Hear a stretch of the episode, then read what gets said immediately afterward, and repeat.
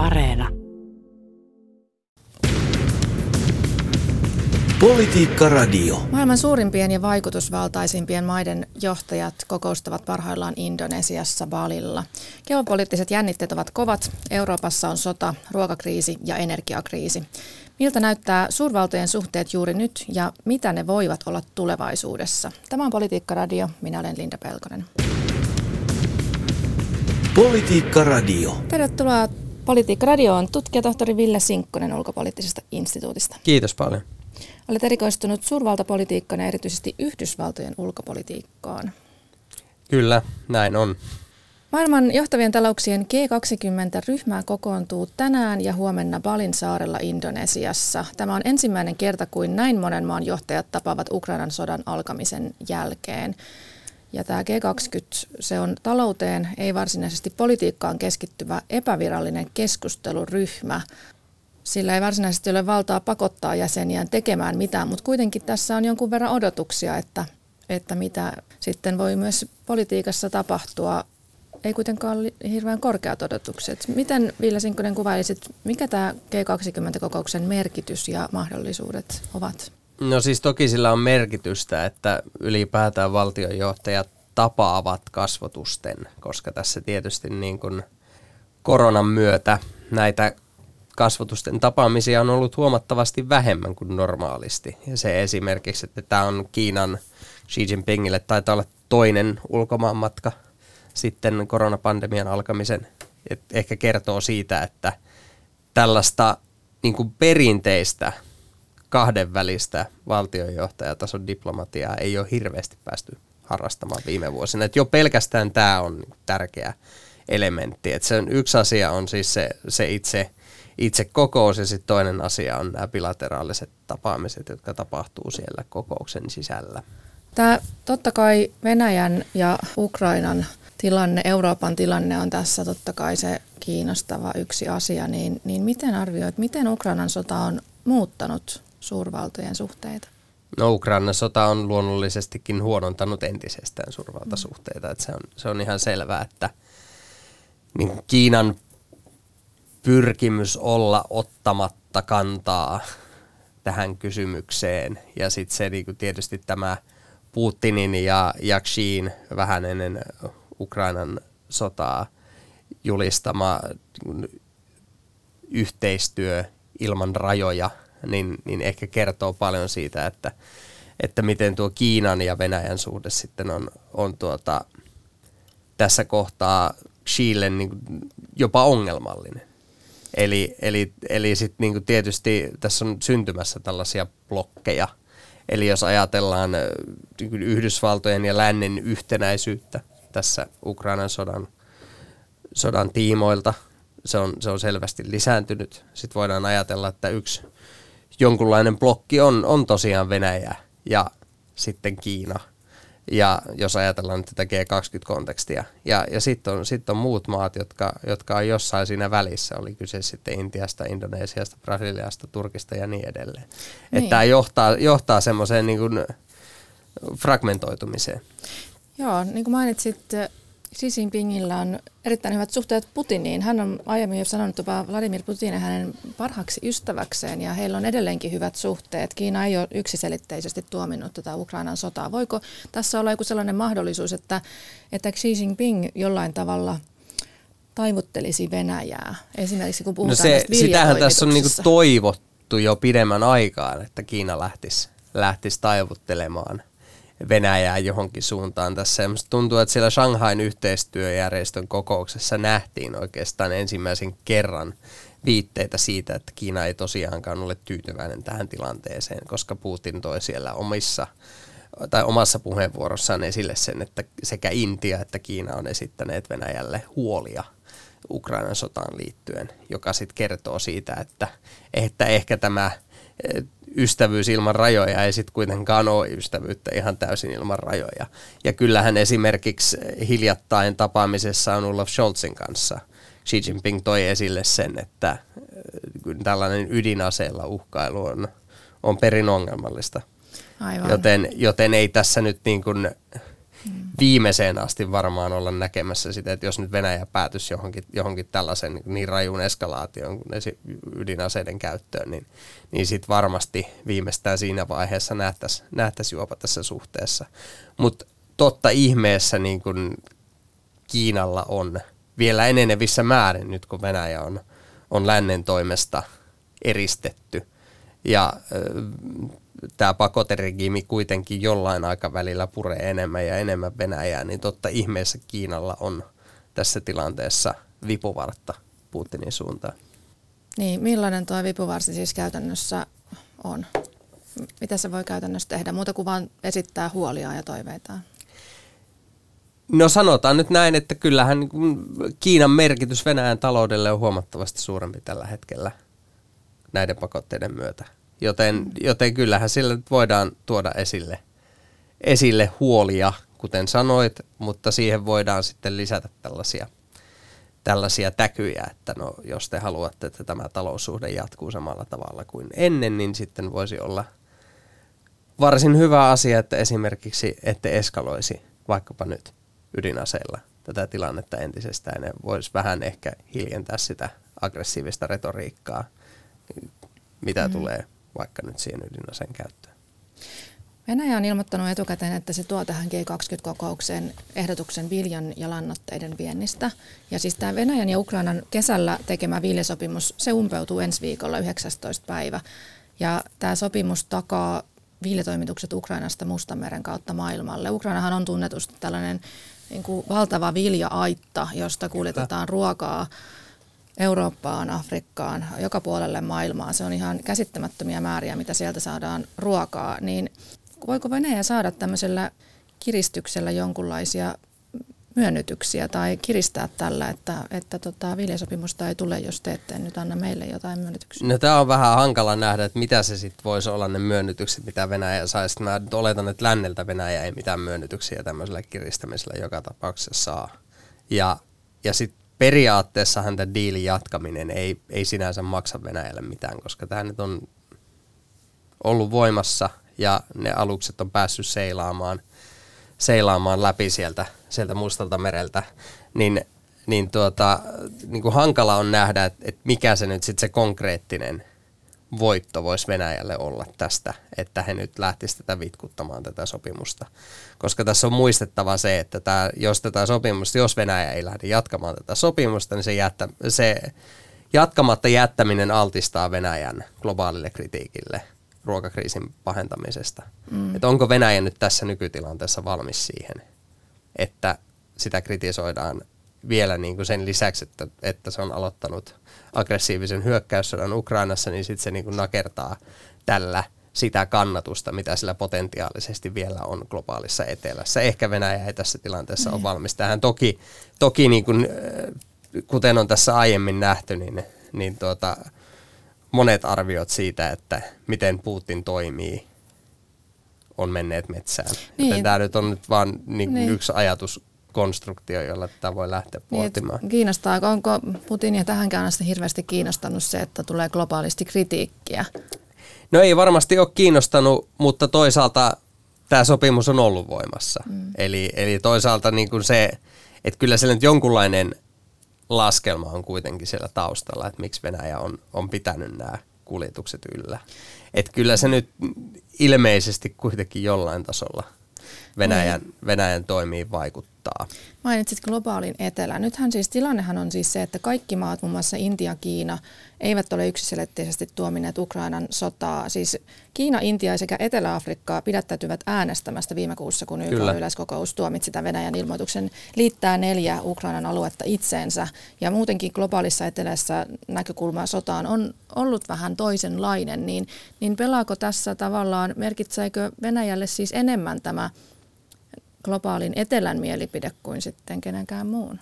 No tässä tilanteessa varmaan siinä mielessä merkitsee, että länsimaiden suuntaan Venäjä nyt ei selvästikään välitä, mitä, mitä länsi, länsi ajattelee, ehkä jopa päinvastoin. Tuota, mutta tässä on, tässä on selvästi semmoinen dynamiikka, että eräät valtiot, nyt vaikka otetaan esimerkkinä se Intia, ei halua valita puolia tällä tavalla kylmäsotamaisesti Että et tämä niinku riippumattomuuden historiahan painaa siellä niissä, niissä tuota pohdinnoissa.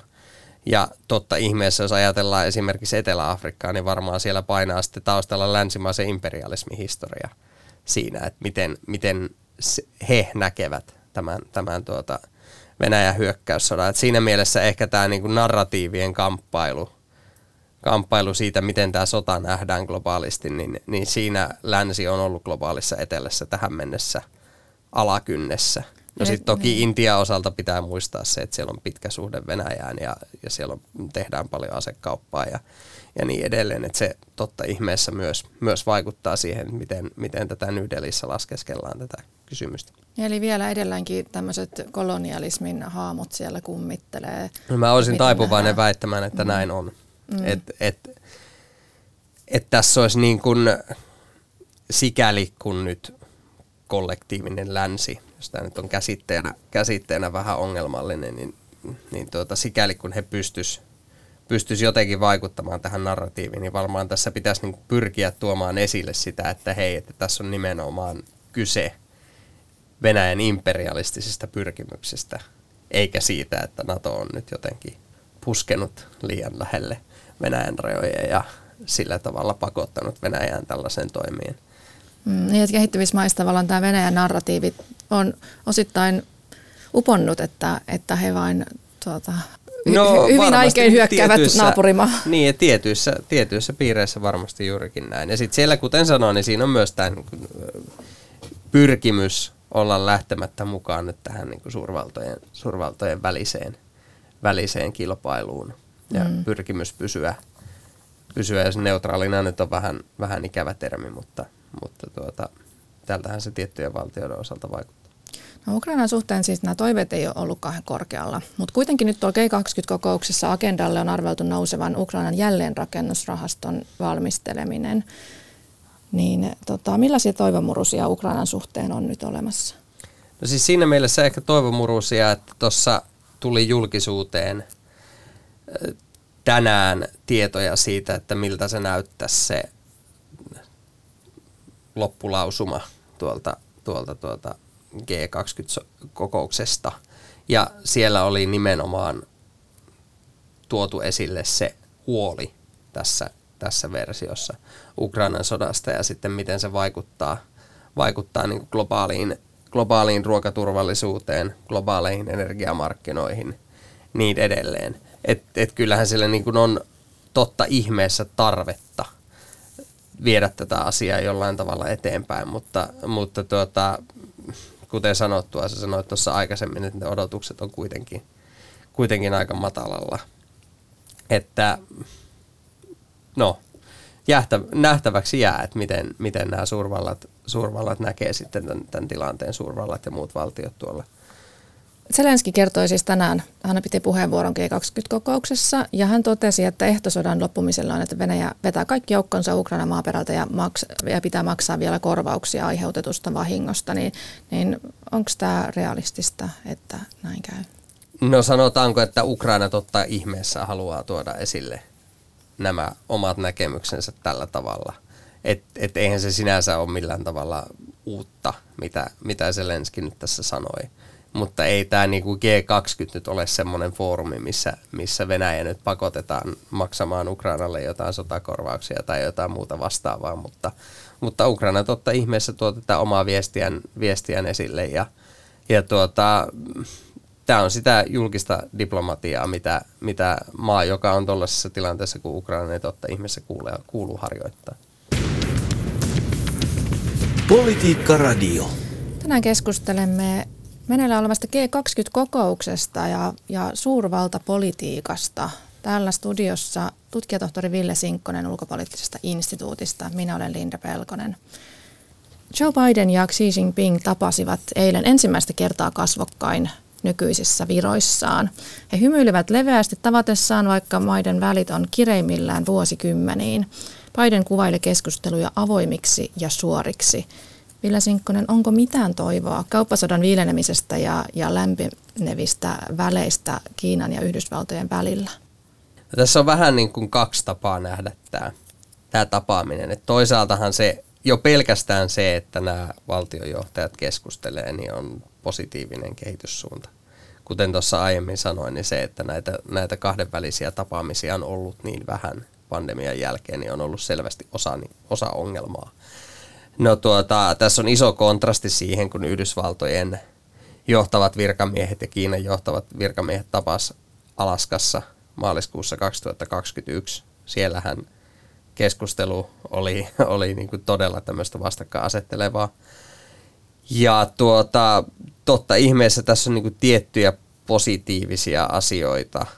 Että jos ajatellaan esimerkiksi nyt sitä, mitä, mitä tuolta Kiinan ja Yhdysvaltojen puolelta tästä tapaamisesta sen jälkeen sanottiin, niin jotain tämmöistä korkean tason keskusteluyhteyksien avaamista on, on luvassa.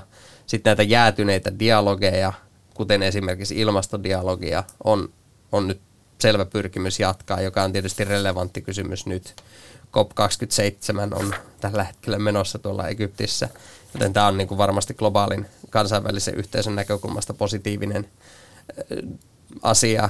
Biden alleviivasta yhden Kiinan politiikan jatkuvuutta. Häneltä on kuulunut vähän tuota, Yhdysvaltojen tästä niin perinteisestä linjasta poikkeavia lausuntoja suhteessa Taivaniin. Hänen presidenttikautensa aikana tämäkin varmasti on, on niin kuin yksi tapa niin viestiä Kiinalle Yhdysvaltojen asema, näkemyksistä. Ja, ja sitten sit toinen asia, mikä, tai kolmas asia, mikä on mun mielestä tärkeää, on, että sen Yhdysvaltojen julkilausuman mukaan molemmat valtiot, va, valtiot vastustavat ydinsodalla uhkailua. Ja tämä on tärkeä pointti, mutta sitten taas Kiinan vastaavassa ulostulossahan tätä muotoilua ei ollut. Joten, joten tuota, oletusarvo on, että siitä on keskusteltu, Yhdysvallat toisen esille, Kiina ei. Niin mistä tämä kertoo? No tämä kertoo niin. nyt taas siitä Kiinan ja Venäjän välisestä suhteesta ja siitä, että Kiina ei julkisesti lähde suorasti kritisoimaan Venäjää. Mm, tämä on tuota, mielenkiintoista näin, näin, se, näin se on mm. nähtävä, mutta tuota, et sinänsä, sinänsä mielenkiintoista, että oletusarvoisesti asiasta on keskusteltu. Se näkyy Yhdysvaltojen julkilausumassa, ei, ei näy Kiinan julkilausumassa. Mm. Nämä maat käy kuitenkin, ne käy siis kauppasotaa, kilpailee teknologisesta herruudesta, mutta välejä kiertää myös siis Pohjois-Korean tilanne, Ukrainan sota ja Taivanin kysymykset. Ja, ja Joe Biden totesi eilen, että, että en usko, että Kiina aikoo hyökätä Taivanin välittömästi. Tein selväksi, että meidän politiikkaamme Taivaniin ei ole muuttunut. Niin kuinka merkittävä tämä kysymys erityisesti Taivanista on näiden kahden maiden välien suhteen? No se on varmasti se niin kuin merkittävin pitkän aikavälin kysymys siinä mielessä, että se on myös se potentiaalisin kysymys, jossa sitten syntyy oikeasti sotilaallinen yhteenotto näiden kahden suurvallan välillä. Et siinä mielessä se kysymys ja se, siitä kysymyksestä puhuminen ja, ja sitten niiden omien positioiden julkituominen, niin, niin on tärkeää. Ja sehän nähtiin nyt tuossa myös se, että miten, miten sanotaanko herkkä hipiäinen Kiina on tässä kysymyksessä, kun, kun Nancy Pelosi syksyllä Yhdysvaltojen edustajahuoneen puhemies kävi kävi Taivanissa ja sehän johti sitten nimenomaan tähän esimerkiksi näiden ilmastodialogien jäädyttämiseen Kiinan kun sot, sotaharjoituksiin Taivanin lähestö, lähistöllä, jossa tuotiin sitten esille se, että minkälaisia kyvykkyyksiä heillä on siinä tilanteessa, että, että tulisi tarve käyttää sotilaallista voimaa mm. tässä tässä niin. kysymyksessä. Kiinnostavaa, että Joe Biden käytti sanaa välittömästi. Hän ei usko, että Kiina aikoo hyökätä Taivanin välittömästi. Siis no niin Yhdysvalloissa on, on ollut näitä arvioita, että, että yksi, yksi arvio, joka on esitetty, että se olisi 2027 jolloin niin kuin Kiina, Kiina olisi, olisi niin kuin valmis, valmis johonkin ratkaisuihin tämän asian suhteen. Mutta, Miksi just se vuosi? No se perustuu Yhdysvaltojen tuota, puolustusministeriön ja, ja tiedusteluelinten arvioon, mutta, mm. mutta tuota, tämä nyt on yksi sellainen arvio, mitä on, mitä on tuotu esille julkisuudessa. Varmaan perustuu arvioihin kyvykkyyksistä, perustuu arvioihin siitä, että millä tavalla Kiinassa tällä hetkellä kysymyksestä ajatellaan niin edelleen. Tuota, mutta mut totta ihmeessä niin kun Yhdysvallat näkee tämän tärkeänä kysymyksenä. Ja sitten tietysti myös, myös Xi on, on tuota, puhunut siitä, että, että tämä on, tää on niin loppujen lopuksi sitten tämä Kiinan ja Taivanin, Taivanin palauttaminen niin, niin kuin osaksi Kiinaa, tai no sehän on heidän näkökulmastaan osa Kiinaa, mutta tämän, tämän kysymyksen ratkaiseminen on niin kuin keskeinen kysymys sitten esimerkiksi vuotta 2050 silmällä pitäen, että, että siinä vaiheessa niin kuin tämä lahempi projekti on, on saanut täyttymyksensä. Yhdysvalloissa siis oli viime viikolla vaalit ja, ja demokraatit sai välivaaleissa niin sanotun torjuntavoiton, saivat senaattiin täpärä, täpärästi hallintaansa, niin, niin äh, onko tämä Bidenin liikkumatila nyt jollain tavalla parempi myös kansainvälisesti, kun demokraatit saivat ihan kohtuullisen tuloksen tuossa viime viikon vaaleissa? No se on vähintäänkin torjuntavoitto demokraateille ja se, että he pysty, onnistuvat pitämään senaatin, niin voidaan sanoa, että on, on erittäin hyvä asia demokraateille, koska se sitten avaa Bidenille niin kuin mahdollisuuksia esimerkiksi, esimerkiksi nimitysten tekemiseen ja, ja tuota, sitä kautta niin kuin mahdollistaa myös, myös tiettyjä asioita ulkopolitiikassa. Bidenin on varmasti helpompi puhua Yhdysvaltain globaalista johtajuudesta nyt kun tuo tilanne sisäpoliittisesti ei ole niin huono kuin mitä esimerkiksi viime viikon alussa näytti. Ja tämä varmaan lisää uskottavuutta myös esimerkiksi ympäristökysymyksissä, koska tämä Bidenin agenda näyttäisi kuitenkin nauttivan kannatusta Yhdysvaltojen sisällä. Ja, ja tämä siitä huolimatta, että republikaanit varmaan pystyy heittämään kaiken näköisiä kapuloita rattaisiin jo pelkästään hallitsemalla sitä edustajahuonetta. Yhdysvaltojen ja Kiinan suhde on, on todella hankala, mutta, mutta myös Euroopassa on puhuttu paljon siitä. Siis oikeastaan jo ennen Ukrainan sotaa puhuttiin paljon tästä Kiinan riippuvuudesta ja että siitä pitäisi pyr- pyrkiä eroon. Ja varsinkin nyt sitten sen jälkeen, kun Venäjä hyökkäsi Ukrainaan, niin on puhuttu siitä, että pitäisikö että onko tässä riski, että, että ollaan oltu yhtä sinisilmäisiä Kiinan suhteen, mitä Venäjän suhteen. Ja sitten jos jotain tapahtuu, siis siellä on järkyttäviä ihmisoikeusrikkomuksia uikuurien uikuureja, pakkotyöleirejä ja, ja tota, tämä Taivanin kysymys, mitkä totta kai ei pelkästään Yhdysvaltoja häiritse, vaan vähän häiritsee täällä Euroopassakin ja Suomessakin, niin, niin tota, kuitenkin nyt Euroopan maat ovat luopumassa Kiina-riippuvuuksista. Tietysti Saksa, Saksa nyt näyttää vähän vaikuttaa pikkusen poikkeukselta, mutta siis, siis tota, nyt kun kuitenkin siis EUn Tilastotoimiston Eurostatin mukaan vuonna 2021 Kiina vastasi yli 22 prosenttia kaikesta tuonnista, jota EU-alueelle kohdistuu unionin ulkopuolelta. Ja myöskin Suomi on todella riippuvainen Kiinasta. Kiina on yksi Suomen merkittävimmistä kauppakumppaneista. Se merkitys on kasvanut 2000-luvulla ihan selvästi. Tulin tilastojen mukaan Kiina oli Suomen kuudenneksi suurin vienti ja neljänneksi suurin tuontimaa 2010-2021. Ja nyt se on tämän vuoden ensimmäisen neljänneksä tuonti on kasvanut 40 prosenttia verrattuna vastaavaan aikaan viime vuonna. Niin miten näet tämän yhtälön? Voidaanko me irtautua Kiinan riippuvuudesta vai ollaanko me jo niin riippuvaisia, että meidän nyt täytyy vaan hyväksyä nämä kaikki ikävät asiat, mitä tapahtuu? No tämähän on hankala yhtälö ja tämä on varmasti hankala yhtälö myös niin kuin transatlanttisten suhteiden tulevaisuudelle jatkossa, koska Yhdysvalloilta tulee varmasti jatkossakin jopa enemmän painetta Euroopan suuntaan siihen, että, että näistä ki- tietyistä Kiinan riippuvuuksista pitää päästä eroon. Ja, ja tuota, tulee semmoisia tilanteita, missä se valinta todennäköisesti on tehtävä Yhdysvaltojen ja Kiinan väliltä. Ja, ja tämä on taloudellisesti Euroopalle huomattavasti isompi ongelma, kuten sanoit, niin, mitä, se on, mitä se on Yhdysvalloille. Et jos puhutaan nyt niin. pelkästään vaikka Saksan autoteollisuudesta, niin, niin tämä on suuri, suuri haaste. Ja, ja tuota, niin, ei varmaan kaikista riippuvuuksista voi eikä pidäkään hankkiutua eroon, mutta sitten on tiettyjä semmoisia kysymyksiä, mitä tulee esimerkiksi niihin asioihin, mitä Yhdysvallat on pitänyt esillä. Eli esimerkiksi tietyt teknologiat, joilla on myös käyttöä tuolla sotilaspuolella – joilla on siis käyttöä sekä siviilipuolella että sotilaspuolella, varmasti kannattaa miettiä, mm. että minkälaiset riippuvuudet on järkeviä. Tämä 5G-kysymys on toinen, semmoinen varmasti kannattaa miettiä, että mikä on järkevää. Mutta sitten semmoinen niin perinteinen normaali kaupankäyminen, niin, niin en mä nyt näe, että tämä nyt tarkoittaa sitä, että tämmöisissä kysymyksissä tarvitsee välttämättä ruveta tekemään tämmöistä irtautumista Kiinan riippuvuuksista, mutta, mutta totta ihmeessä tässä niin kuin ehkä tämä Venäjä keissi on opettanut kuitenkin Euroopalle sen, että, että näitä asioita pitää pystyä tarkastelemaan ei pelkästään taloudellisen edun, vaan myös turvallisuuden näkökulmasta. Ja, ja se, se niin kuin varmasti, se on jo nähty nyt, että Euroopan unioni käsittelee Kiinaa eri tavalla kuin mitä se käsitteli vaikka 5 tai 10 vuotta sitten. Jopa ne muotoilut noissa Euroopan unionin dokumenteissa Kiinan suhteen on muuttunut. Kiina nähdään kilpailijana, Kiina nähdään myös haasteena, ei pelkästään kumppanina. Eli kyllä tässä on tapahtumassa tämmöinen tämmöinen siirtymä. Että aluksi se voi olla retorinen siirtymä, sitten se voi olla konkreettista siirtymää, niin kuin nyt on nähty esimerkiksi 5Gn osalta tietyissä Euroopan unionin jäsenmaissa. Ja se osoittaa, että kyllä sitä niin kuin valmiutta tietyissä kysymyksissä on irtautua.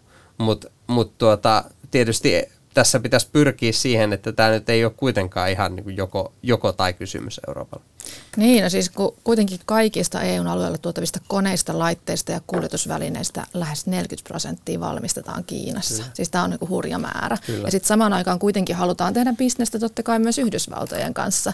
Niin, niin tota, Yhdysvallat haluaa irtautua Kiinan riippuvuuksista, niin tosiaan tuleeko tässä sitten valintatilanne, että kumpaa, kumpaa no, siis tässä on varmasti tietyissä, niin kuin mä sanoin, niin tietyissä tämmöisissä kysymyksissä, mitkä Yhdysvallat näkee oman kansallisen turvallisuutensa näkökulmasta kriittiseksi, niin Euroopan mm. pitää tulla Yhdysvalloille vastaan, mm. jotta, jotta transatlanttiset, transatlanttiset suhteet pysyvät hyvällä tolalla. Mm. Mutta, mutta sitten pitää muistaa myös se, että ei nämä nyt täysin tuulesta temmattuja on nämä Yhdysvaltojen turvallisuushuolet liittyen Kiinaan. Eletään erittäin mielenkiintoisia aikoja tämänkin asian suhteen. Saapa nähdä, miten tämmöinen tasapainottelu ja valinta sitten jatkossa onnistuu. Mutta jos katsotaan tähän loppuun vielä pikkusen tätä pitkää aikaväliä, niin kun Ukrainan sota joskus hamassa tulevaisuudessa kuitenkin jonain päivänä päättyy, niin miltä näyttää suurvaltojen suhteet sellaisessa tilanteessa? Se on hankala kysymys katsoa semmoiseen tilanteeseen, koska se että miten, miten se sota päättyy, niin varmasti vaikuttaa paljon siihen, että millä tavalla ne, ne suurvaltasuhteet on. Mutta ehkä tuo Yhdysvaltojen turvallisuusstrategia, joka hiljattain julkaistiin, niin antaa meille niin kuin jotain tapoja katsoa sinne tulevaan, niin mitä nyt niin Washingtonin näkemyksiin tulee. Että hän näkee Venäjän tämmöisenä lyhyen aikavälin välittömänä uhkana, mutta sitten se Kiina on se pidemmän aikavälin haastaja. Ja tästähän me jo, jo tässä puhuttiin. Ja, ja tuota, Yhdysvallat näkee entistä enemmän tämän maailman sillä tavalla, että tämä on osa, että nyt eletään tämmöistä kokonaisvaltaista suurvaltakamppailua. Ja sitä suurvaltakamppailua käydään taloudellisten keinoin, sitä käydään sotilaallisen keinoin, sitä käydään teknologisten keinoin, sitä käydään idea-avaruudessa, sitä käydään kansainvälisissä instituutioissa. Ja, ja tuota, tämä varmaan tulee olemaan se niin kuin suurvaltasuhteiden tola seuraavat muutama kymmenen vuotta. Mm. Ja tämä Yhdysvallat-Kiina-kilpailu on se niin, kuin niin sanottu iso otanta tässä. Ja sitten tämä Yhdysvallat-Venäjä-kuvio ja Venäjän rooli tässä kokonaisuudessa, niin on siihen jonkun sorttinen sivujuonne. Onko Venäjä suurvalta? No, jos mitataan ydinaseilla, niin varmaan kyllä. Mutta jos mietitään muita muita mittareita, niin olisin taipuvainen sanomaan, että ei. Yksi kysymys on se, on se myös, että miten me määritellään suurvalta. Mä olisin taipuvainen väittämään, että suurvallalla on tietty vastuu. Ja Venäjä on toiminut tässä tilanteessa erittäin vastuuttomasti. Että tällä mittarilla ei varmasti ole suurvalta. Öö, ja sitten Venäjähän on nyt ajanut itsensä sellaiseen tilanteeseen, jossa sen suurvaltastatus Ukrainan myötä on entisestään laskussa. Ja se nyt näkyy pelkästään siinä, että Putin nyt ei mennyt tuonne G20-kokoukseen todennäköisesti sen takia, koska siitä olisi ollut hänelle niin kuin enemmän maine haittaa kuin maine hyötyä. Eli, mm. eli tällaisia kysymyksiä voidaan toki pohtia, mutta mut kuten sanottu, niin tietyillä kyvykkyyksillä mitattuna, erinä, erityisesti ydinaseilla mitattuna, niin toki voidaan todeta, että Venäjän sillä mittarilla on suurvalta. Niin tosiaan Venäjän Vladimir Putin ei osallistu G20-kokoukseen, vaan ulkoministeri Sergei Lavrov edustaa Venäjää. Niin Tämäkö olisi ollut mainehaitta Putinille osallistua tämmöiseen kokoukseen? No tässä on varmaan monta eri elementtiä. Yksi on se, että Venäjällä nyt ei mene järin hyvin siellä Ukrainassa tällä hetkellä. Et, et, en, mä, en tiedä, että mit, olisiko Putin nyt voinut tulla sinne paistattelemaan, että no nyt, nyt tässä on niin kuin, meillä, meillä hyvä tilanne tämän, tämän sodan suhteen. Ja varmaan sikälikin enemmän riski kuin mahdollisuus, jos ajatellaan nyt sitä Shanghai-yhteistyöjärjestön kokousta, jossa, josta aiemmin puhuttiin, jossa, jossa niin kuin jopa Kiina ja Intia oli vähän varautuneita Venäjän suhteen. Ja sitten totta ihmeessä, niin tässä olisi ollut myös se, se potentiaali tietysti, että länsi olisi saattanut lähteä, no en tiedä, mutta poikotoimaan koko kuviota. Että no Putin on nyt tehnyt tällaisen, tällaisen laskelmoinnin, että, että hänen ei tuonne, tuonne kannata tulla. Kuka tätä maailmaa johtaa? Kuka on voittaja tässä kilpailussa, jota käydään maailman mahtavimman maan tittelistä? Tuntuu, että kilpailijoita on, on Kiina ja Venäjä, Yhdysvallat. Onko EU mukana tässä kilpailussa? No kilpailijoita varmaan tällä hetkellä kuitenkin sit loppujen lopuksi on, on Kiina ja Yhdysvallat, jos tätä tällä tavalla halutaan katsoa tätä, tätä kokonaisuutta. Mutta tuota, sitten jos mietitään laajemmin tätä maailman johtajuuskysymystä ja mietitään vaikka tuota koronaviruspandemiaa, niin ei sieltä nyt semmoista selkeää johtajaa sitten noussut. Ja tämä mm. oli osa sitä ongelmaa.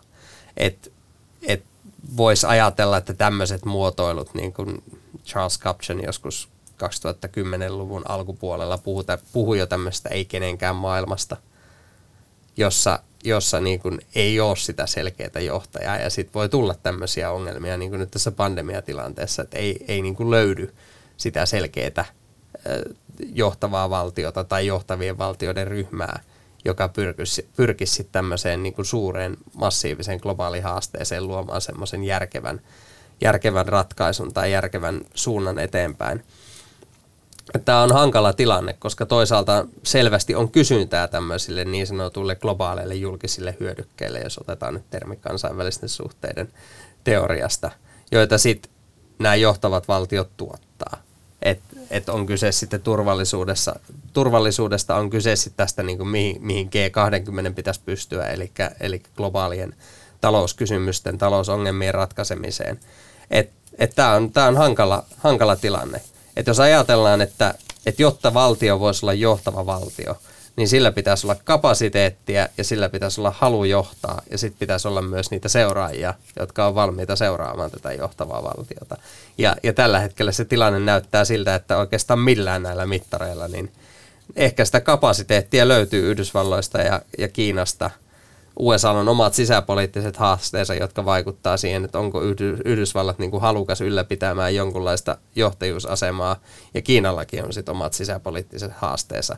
Ihan nyt ensimmäisenä tämä nolla-covid-politiikka, joka sitten sit ajaa myös niin kuin globaalia taloutta koko ajan alaspäin, koska, mm. koska Kiina ei kasva sellaista vauhtia, kuin se voisi potentiaalisesti kasvaa. Ja se vaikuttaa Kiinan talouteen, että heillä on niin totta, tiukat koronatoimet. Totta ihmeessä. Totta no. ihmeessä. Että nämä on, nämä on, et, et tilannehan on niin kuin monellakin, monellakin tapaa hankala.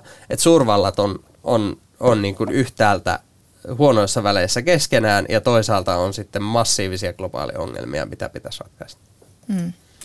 No, kuten sanoit, tässä on oikeastaan samassa leirissä Yhdysvallat ja EU, Kiina ja Venäjä ja on massiiviset globaalit ongelmat, ilmastonmuutos ei ole niistä pienin, niin, niin tota, miten voidaan tällaista asetelmaa purkaa, että, että tämä niin kuin, nämä suurvallat on riidoissa ja ylipäätään, että suurvallat päättää asioista. Ihan ainakaan pienen Suomen etu on se, että tuolla suurissa pöydissä päätetään asiat.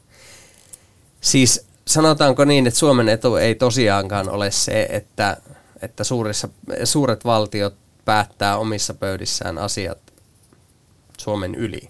Ja sitten Suomen etu ei todellakaan myöskään ole se, että tämä kansainvälinen sääntöpohjainen järjestys yhtään enempää rapautuu kuin mitä se nyt on tässä viime vuosina rapautunut.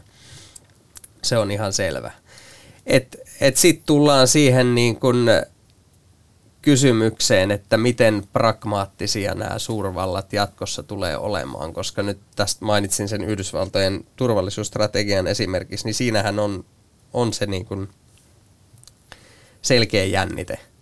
Yhdysvallat sanoo, että he on suurvaltakamppailussa Kiinan kanssa, suurvaltakamppailussa Venäjän kanssa, mutta sitten pitäisi kuitenkin pystyä tekemään yhteistyötä tietyissä kysymyksissä. Ja ehkä se vaatii niin kuin nimenomaan tämmöistä bilateraalista diplomatiaa ja näitä tämmöisiä foorumeita, missä voidaan käydä rehellisiä keskusteluja näiden valtionjohtajien välillä. Ja ehkä sieltä sitten löytyy niitä yksittäisiä niin kuin matalimman yhteisen nimittäjän alueita, missä nämä suurvallat voi tehdä yhteistyötä. Ja jotkut näistä kysymyksistä on ihan niin kuin ihmiskunnan kannalta eksistentiaalisia. Ilmastonmuutos nyt yhtenä esimerkkinä, ehkä ne tulevaisuuden pandemiat toisena esimerkkinä. Mm. Eli, eli tuota, diplomatialla on suure, suuri ja entistä suurempi rooli tällaisessa tilanteessa, missä suurvaltasuhteet on näin huonolla Eli tavalla. pieni lohtu on se, että tälläkin hetkellä G20-kokous ylipäätään on meneillään ja siellä johtajat tapaa toisiaan. Mutta nyt lähitulevaisuudessa, tai oikeastaan meillä on jo päällä ruokakriisi, energiakriisi, ilmastokriisi, inflaatio ja, ja sitten myöskin koronakriisi, ja näistä kärsii eniten köyhät maat. Mutta kyllä siitä kärsii myös, myös täällä suomalaiset. Niin voiko G20-maat nyt tehdä jotain, että maailmantalous ei luhistuisi taantumaan? Toki varmaan voivat tiettyyn pisteeseen asti, mutta se suuri kysymyshän kuuluu, että tekevätkö.